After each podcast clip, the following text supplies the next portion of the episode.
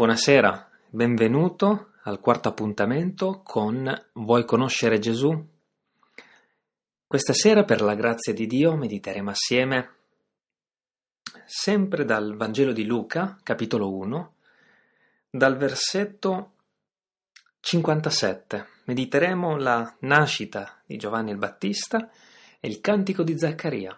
E come vedremo negli appuntamenti successivi, tornerà questa nascita e adorazione. E sarà molto bello meditare assieme queste cose. E dunque leggiamo da Luca, capitolo 1, versetto 57. Compiutosi per lei il tempo del parto, Elisabetta diede alla luce un figlio. I suoi vicini e parenti udirono che il Signore le aveva usato grande misericordia e se ne rallegravano con lei. L'8° giorno vennero a circoncidere il bambino e lo chiamavano Zaccaria, dal nome di suo padre. Allora sua madre intervenne e disse: «No, sarà invece chiamato Giovanni». Ed essi le dissero: «Non c'è nessuno della tua parentela che porti questo nome». E con cenni domandavano al padre come voleva che fosse chiamato. Egli, chiesta una tavoletta, scrisse così: «Il suo nome è Giovanni». E tutti si meravigliavano. In quell'istante la sua bocca fu aperta e la sua lingua sciolta, ed egli parlava, benedicendo il Dio. E tutti i loro vicini furono presi da timore. E tutte queste cose si divulgavano per tutta la regione montuosa della Giudea. Tutti quelli che le udirono le serbarono nel loro cuore e dicevano: «Che sarà mai questo bambino?» Perché la mano del Signore era con lui. E fermiamoci qui per adesso, prima di proseguire. È così bello perché iniziamo a vedere che questa famiglia e questo bambino avevano più visibilità di Maria e il suo bambino, no? C'era come... era più famosa, era più conosciuta, diciamo così. E ora il piano di Dio era quello di proclamare a tutti la venuta del Messia. E quindi capiamo perché questa figura doveva diventare sempre, tra virgolette, famosa e conosciuta, no? Perché questo annuncio doveva essere dato da qualcuno di conosciuto, pur di essere proclamato a gran voce. Perché al Signore piace annunciare il Salvatore Gesù. Piace che le anime accorrano per sapere di più di Gesù. Al Signore piace proclamare la salvezza.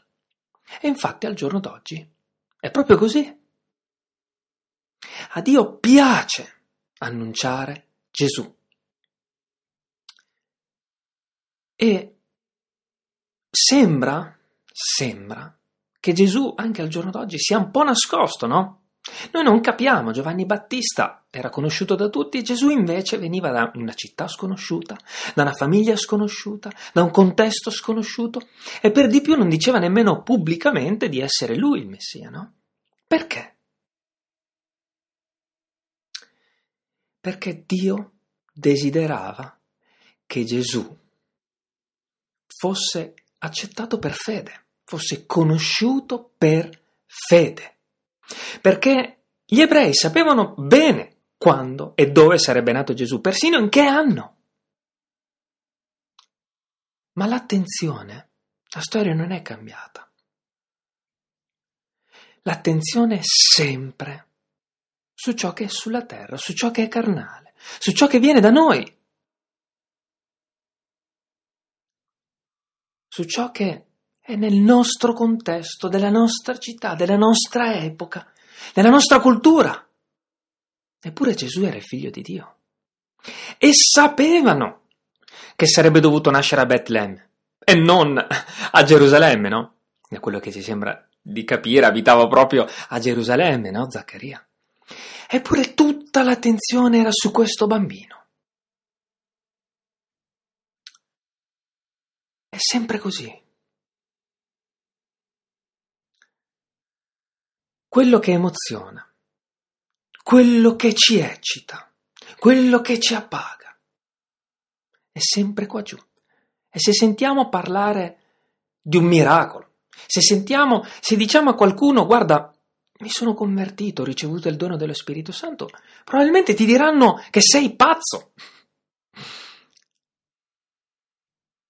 L'interesse è sempre per qualcosa che è qui sulla terra. Se un uomo invece va in giro in vesti sontuose, vestito di bianco, va in giro per i continenti e per le nazioni a parlare di pace, questo eccita molto di più e dell'annuncio di Gesù e magari di qualche missionario che è morto evangelizzando la Cina, distribuendo copie della Bibbia, eccita di più di qualcuno che sconosciuto va a evangelizzare.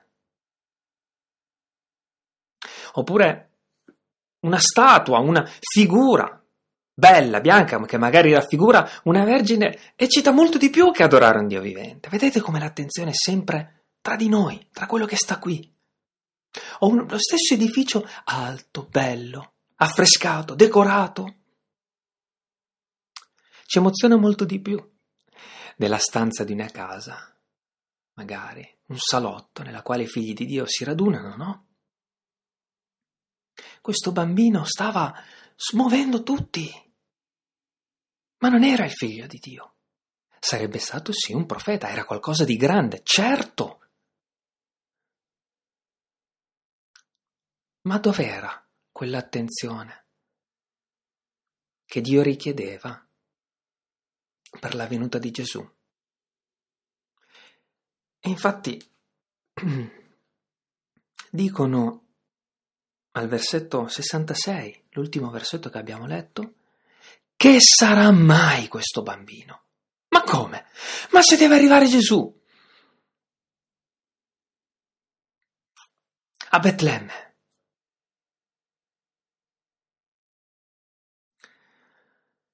E proprio non sono cambiate le cose. Non sono cambiate per niente. Crediamo molto di più a quello che è avvincente per noi, per il nostro cuore umano, che al resto. Provate a immaginare, provate a dire a qualcuno quello di cui abbiamo detto prima, no? Guarda, ho iniziato ad andare in chiesa.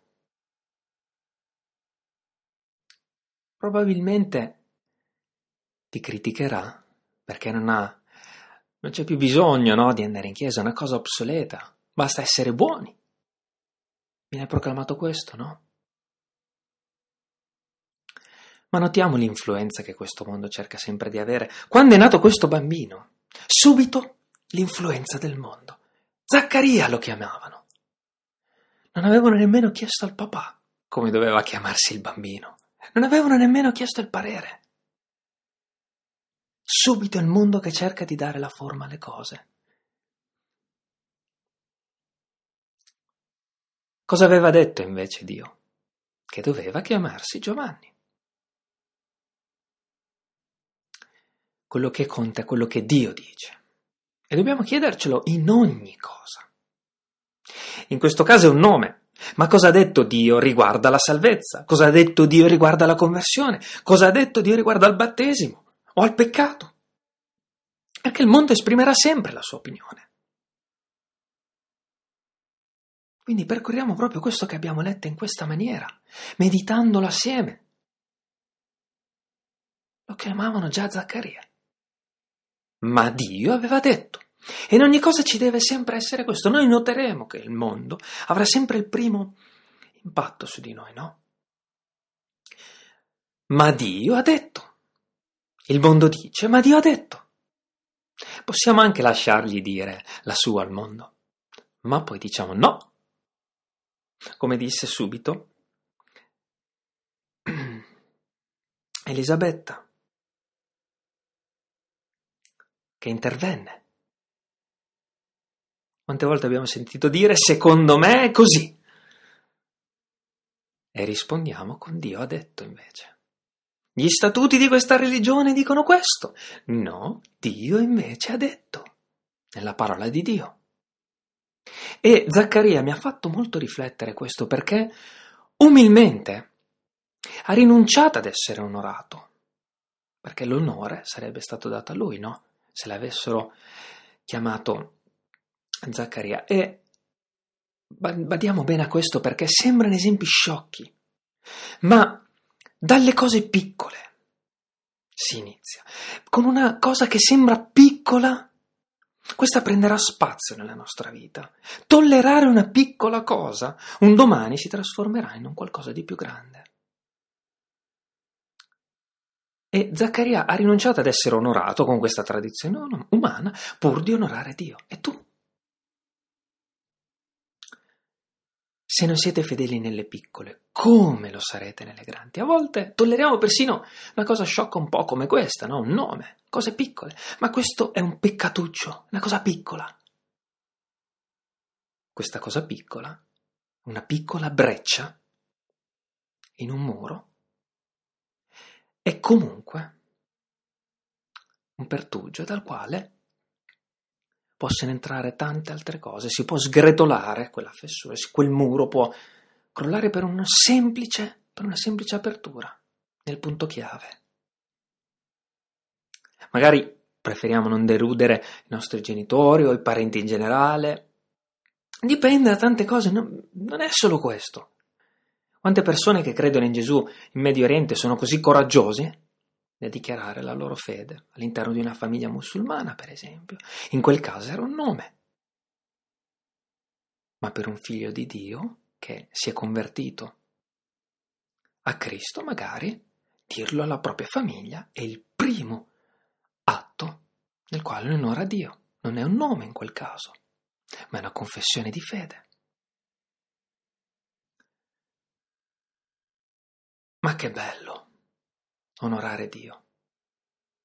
E attenzione perché sta scritto che Egli onora quelli che lo onorano. Noi lo onoriamo con qualcosa di piccolo. Lui ci onora con qualcosa di molto più grande. Vogliamo le cose grandi? Non cerchiamo quelle grandi, perché forse non sono ancora alla nostra portata. Cerchiamo le cose piccole. Iniziamo con le piccole e vedremo la benignità di Dio, perché Lui non ci darà con la stessa misura. Diamo qualcosa di piccolo, Lui dà qualcosa di piccolo. No, diamo qualcosa di piccolo e Lui restituisce qualcosa di grande. Così come un giorno noi nella nostra vita abbiamo dato a Dio una confessione piccola. Semplice, sono un peccatore e Lui ci ha dato tutta la gloria del cielo semplicemente perché abbiamo confessato che eravamo dei ribelli. Una piccola confessione, un giorno, ha fatto sì che Dio ci donasse il regno dei cieli. Stessa cosa succede giorno dopo giorno. E questo è un piccolo esempio per descrivere come basta poco, ma scegliamo di onorare Dio. Anche a costo di subire qualche ritorsione, no? Perché questa gente dopo gli ha detto non c'è nessuno che si chiama così nella tua famiglia, ma sei matto? Forse non gliel'hanno detto però, è quello che direbbero a noi al giorno d'oggi. Ma sei matto andare lì, mezzo a quei pazzi che onorano Dio? Che dicono che Gesù è risorto. Sei matto a dire che sei un peccatore? Parla, non trattenere le tue labbra se stanno dicendo la verità. Soprattutto, sai perché? Perché basta guardare a quello che successe subito dopo. Come le labbra di Zaccaria si sono aperte, anche le tue si apriranno. Quando onorerai Dio Quando aprirai le labbra per onorarlo? Fosse questo il tuo primo passo nella tua vita cristiana, fosse anche il 50° passo. Lui opererà e aprirà le tue labbra, il tuo cuore, la tua mente, ma onoralo. Come si sono aperte le labbra di Zaccaria, così si apriranno per te. Come quando Giobbe pregò per i suoi amici. Quando fu ristabilito Giobbe? Quando pregò per i suoi amici. Quando la volontà di Dio è compiuta fino in fondo. Dio libera. Ma se siamo ancora a metà e non l'abbiamo compiuta fino in fondo, la situazione non cambia. Perché? Perché dobbiamo arrivare a un punto. Zaccaria era già nato il bambino, quindi secondo quello che aveva detto l'angelo, tu sarai muto fino a quando queste cose si saranno compiute. Si erano compiute, ancora Zaccaria era muto. Perché? Perché andava fatta fino in fondo la volontà di Dio. Così come Giobbe aveva già confessato il suo peccato, quindi era già davanti a Dio pulito, era già stato perdonato, ma ancora era nella malattia, ancora non gli era stato restituito nulla, fino a che Dio gli ha detto: prega per i tuoi amici, quelli che ti hanno criticato. Ha aperto la bocca, ha fatto quello che Dio gli diceva di fare, e da quel momento in poi è scritto: fu ristabilito in ogni cosa, anzi ebbe molto di più di tutto quello che aveva avuto prima. Perché quando ci limitiamo e facciamo fino qui, oltre no, Dio non può operare. Ma se con fede andiamo avanti fino in fondo, succederà qualcosa. A volte mi chiedo: ma perché questa situazione è ancora in stallo? Questo mi fa molto riflettere, perché se per fede andrò fino in fondo nella volontà di Dio, qualcosa cambierà, lo dice la parola, senza vacillare.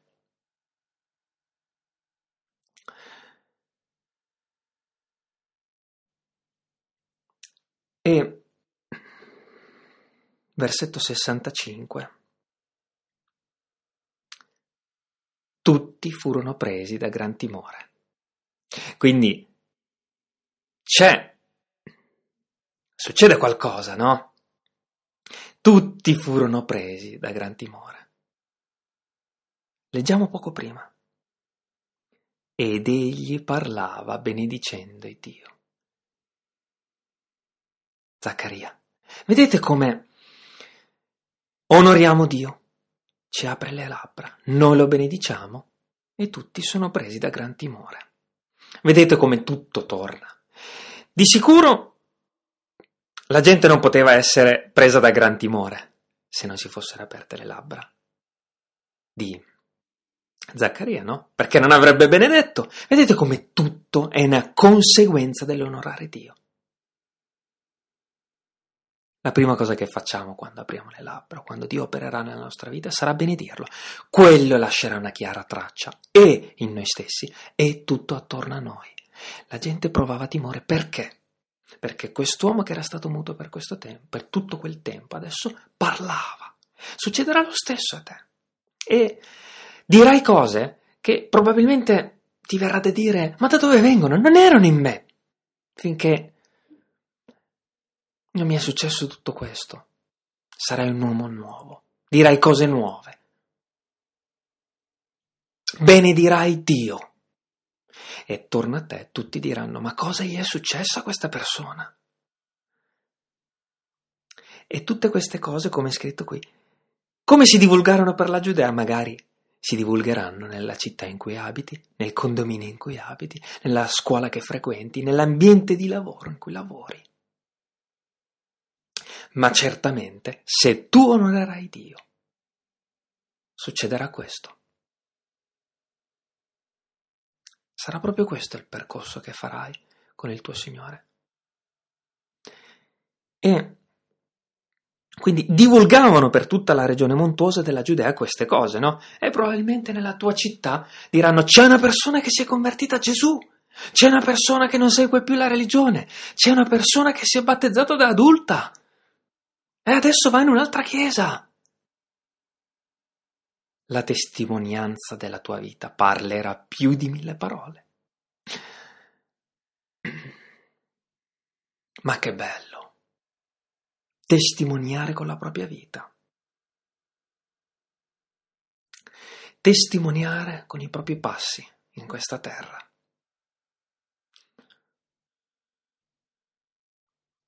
O quando aprirai la bocca, perché il Signore te l'avrà aperta, non perché tu proverai ad aprirla, avendo studiato qualcosa, o sentito dire, o qua e là. Quando Dio apre le labbra per mezzo dello Spirito Santo, quello smuove un'intera nazione, un'intera provincia. Quello. Gloria a Dio. E che cosa successe subito dopo? Quando onoriamo Dio, cosa succede? Come abbiamo detto prima, le labbra di Zaccaria si aprirono. E, versetto 67. Zaccaria suo padre fu pieno di Spirito Santo e profetizzò dicendo: benedetto sia il Signore, il Dio di Israele, perché ha visitato e riscattato il suo popolo e ci ha suscitato un potente Salvatore nella casa di Davide, suo servo, come aveva promesso da tempo per bocca dei suoi santi profeti. Uno che ci salverà dai nostri nemici e dalle mani di tutti quelli che ci odiano, per usare così misericordia verso i nostri padri e ricordarsi del suo santo patto, del giuramento che fece ad Abramo nostro padre, per concederci, liberati dalla mano dei nostri nemici, di poterlo servire senza paura, in santità e giustizia, alla sua presenza per tutti i nostri giorni. E tu, bambino, sarai chiamato profeta dell'Altissimo, perché andrai davanti al Signore per preparare le sue vie, per dare al suo popolo conoscenza della salvezza, mediante il perdono dei peccati, grazie ai sentimenti di misericordia del nostro Dio, per i quali l'aurora dall'alto ci visiterà, per risplendere su quelli che giacciono in tenebre e in ombra di morte, per guidare i nostri passi verso la via della pace. Ora il bambino cresceva e si fortificava nello spirito e stette nei deserti fino al giorno in cui doveva manifestarsi ad Israele. Cosa fa subito dopo Zaccaria dunque? Invece di parlare di suo figlio, invece di gioire di suo figlio, gioisce di Gesù.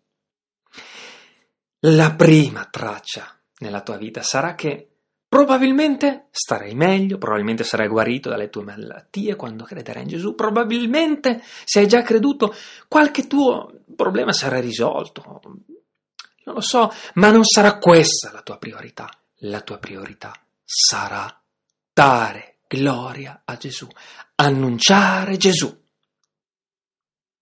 Come è scritto qui, la prima cosa che fece Zaccaria, parlò di Gesù, profetizzò di Gesù. Prima della sua nascita. Ricordate cosa fece Elisabetta quando fu ripiena dello Spirito Santo? Benedisse. Come abbiamo detto l'altra volta, c'è un chiaro segno che evidenzia la pienezza dello Spirito Santo. Benediciamo. Ricordiamo l'esempio di Stefano. Lapidato benediceva. Anche quando siamo davanti alle difficoltà, all'oppressione dell'amico, benediciamo. Quando subiamo dei torti, benediciamo. Quando dobbiamo anche riprendere magari qualcuno in chiesa, lo facciamo benedicendo. Questo fa l'amore. Benedice. Anche quando deve allontanare qualcuno o allontanarsi da qualcuno, lo fa benedicendo.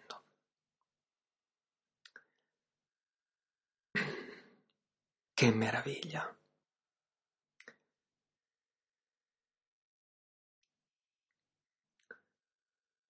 Benedetto sia il Signore, il Dio di Israele, versetto 68, perché ha visitato e riscattato il suo popolo. Vedete, parla come di cose già fatte, riscattato.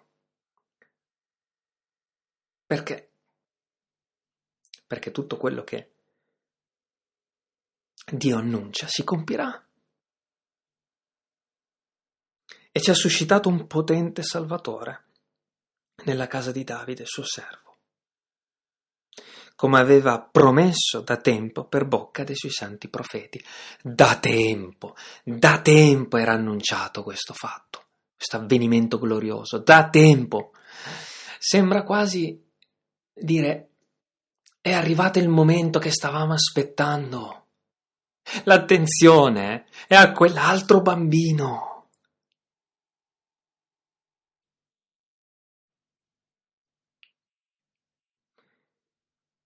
Uno che ci salverà dai nostri nemici e dalle mani di tutti quelli che ci odiano. E ancora, guardiamo la persecuzione in giro per il mondo verso i cristiani e capiamo di quali nemici dovevamo essere liberati e chi sono questi che ci odiavano, dai quali siamo stati liberati.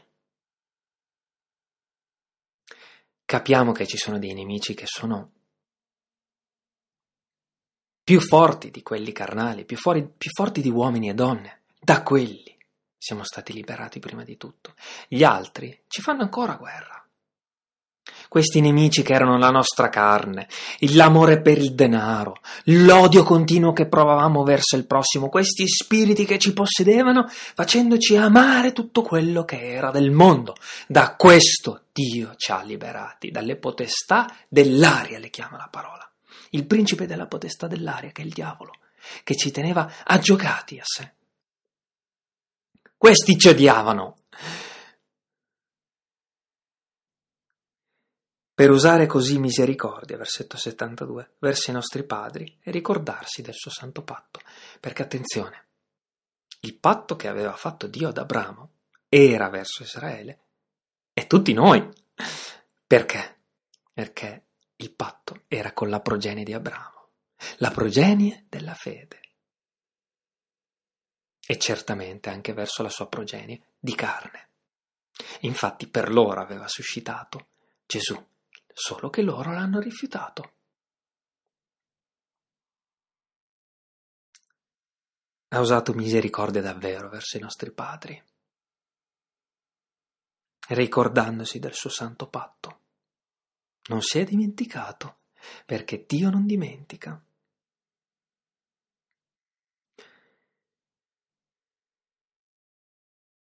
Del giuramento che fece ad Abramo nostro padre. La tua progenie sarà come le stelle del cielo. Guarda, gli fa, guarda! E si è avverata questa parola, anche dopo molti anni. Probabilmente alcune delle nostre preghiere, alcune delle promesse che abbiamo ricevuto, non si avvereranno nemmeno nella nostra vita, nel corso dei nostri giorni. Magari abbiamo pregato per una famiglia, per una nazione, per un governo, e le nostre preghiere, le promesse che Dio ci ha fatto, non si avvereranno, non le vedremo nemmeno realizzarsi, no? Non importa, si avvereranno. E se la tua gioia sta veramente in quelle cose, non ti preoccuperai nemmeno di vederle, perché sai che Dio ti concederà quelle cose che hai chiesto. Se hai fede, non punti nemmeno così tanto a vederle quelle cose. Sai che si avvereranno e non ti interessa più nemmeno quando.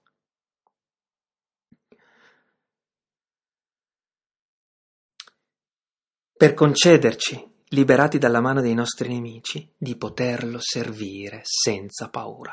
Siamo stati liberati al giorno d'oggi dai nostri nemici? A me non sembra proprio, no? Quei nemici che intendiamo noi, siamo stati liberati da quei nemici di cui dicevamo prima, no? Nemici spirituali, per servire Dio senza paura. Che ci spaventerà oggi quando in una piazza annunceremo Gesù? Avremo paura di coloro che ci affronteranno? No, perché? Perché Dio ci ha liberati da quegli altri nemici che ci spaventavano.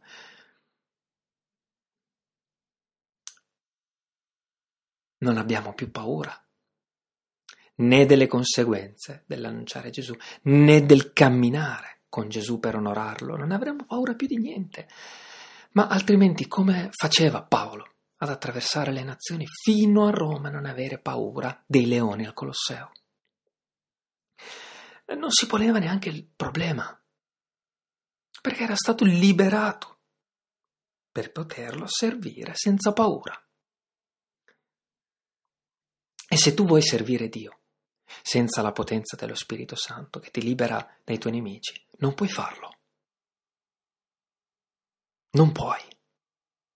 E per questo tanti religiosi falliscono e si disperano, perché non hanno la potenza. Si fermeranno sempre a un certo punto e non andranno mai oltre.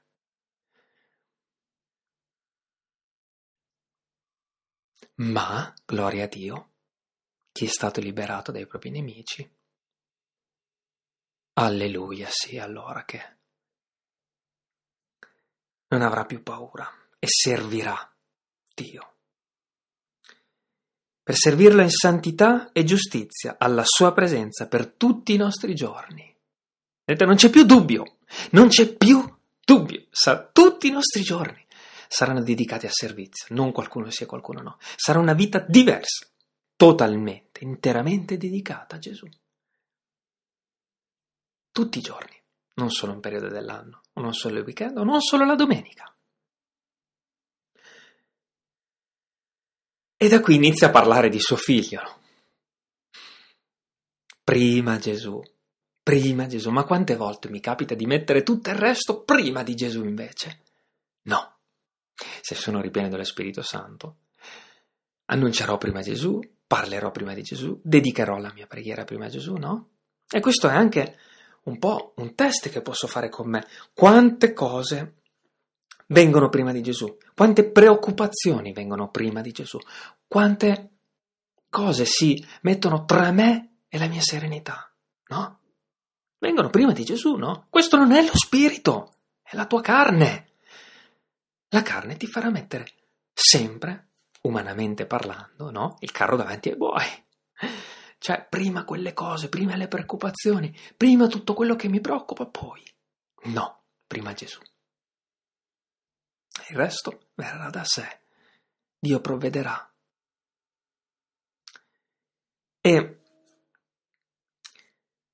E tu, bambino, sarai chiamato profeta dell'Altissimo, perché andrai davanti al Signore per preparare le sue vie, per dare al suo popolo conoscenza della salvezza, mediante il perdono dei loro peccati, grazie ai sentimenti di misericordia del nostro Dio, per i quali l'aurora dall'alto ci visiterà. Questa misericordia, che bella! Per risplendere su quelli che giacciono in tenebre, in ombra di morte, per guidare i nostri passi verso la via della pace. Questa misericordia, questo Salvatore promesso da tempo, questo patto di cui si è ricordato Dio, questo giuramento, tutte queste cose che ti ha concesso di essere liberato dai tuoi nemici, non sono per qualcuno a caso nel mondo, sono per te. Cioè, Giovanni il Battista non era venuto al mondo per se stesso o per la sua famiglia e basta. Okay? Tutto quello che Dio fa è per te. Gesù è per te. E colui che ti annuncia Gesù è per te. Se hai incontrato qualcuno che ti annuncia Gesù, è per te. Così come Gesù è stato donato a te sulla croce, non a qualcun altro. E basta. Anche a te. Qui sta parlando di tutti. Zaccaria. Per risplendere su quelli che giacciono in tenebre e in ombra di morte. Lì giacevamo tutti. Una casa era la nostra gioia, o forse il denaro, o forse anche una donna, o un uomo, o il successo. Giacevamo in tenebre e in ombra di morte, e non avevamo speranza. E Dio ha fatto sorgere Giovanni Battista per annunciare tutte queste cose, per preparare la via a Gesù, pubblicamente, con voce tonante, ravvedetevi. E Gesù non griderà tanto invece, mentre invece il suo messaggero sì. Dio ha scelto di servirsi di uomini e di donne che annunciano la sua salvezza. Ora il bambino cresceva e si fortificava nello spirito e stette nei deserti fino al giorno in cui doveva manifestarsi a Israele. Ma come? Cresceva, si fortificava nello spirito e stette nei deserti? Noi diremmo. Poteva diventare eccelso, onorato, poteva essere chiamato profeta, diceva il versetto 76, e vivere, ma nutrendosi, come dice la parola, di cavallette di miele selvatico, vestito di una pelle di cammello, mi sembra di dire la parola.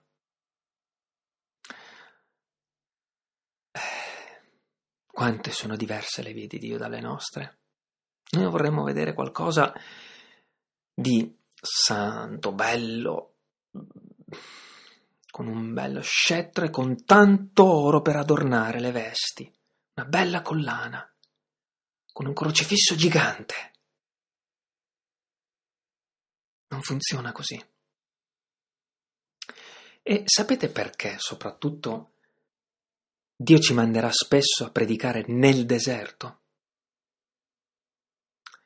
Perché nel deserto c'è davvero chi ha bisogno dell'acqua della vita. Coloro che vagano nel deserto delle sofferenze e dei bisogni, perché nella città c'è tutto quello di cui abbiamo bisogno, non ci manca niente e non abbiamo bisogno di nulla finché c'è quella città dove abbiamo tutto, ma quando abbiamo perso ogni cosa, quando non abbiamo più speranze, quando l'unica nostra speranza, dopo esserci aggrappati magari alla droga, al sesso, all'alcol, alla violenza, fuggiamo dalla città perché lì non abbiamo trovato nulla, andiamo nel deserto. Forse lì ci sarà qualcosa. Lì Dio ti incontrerà.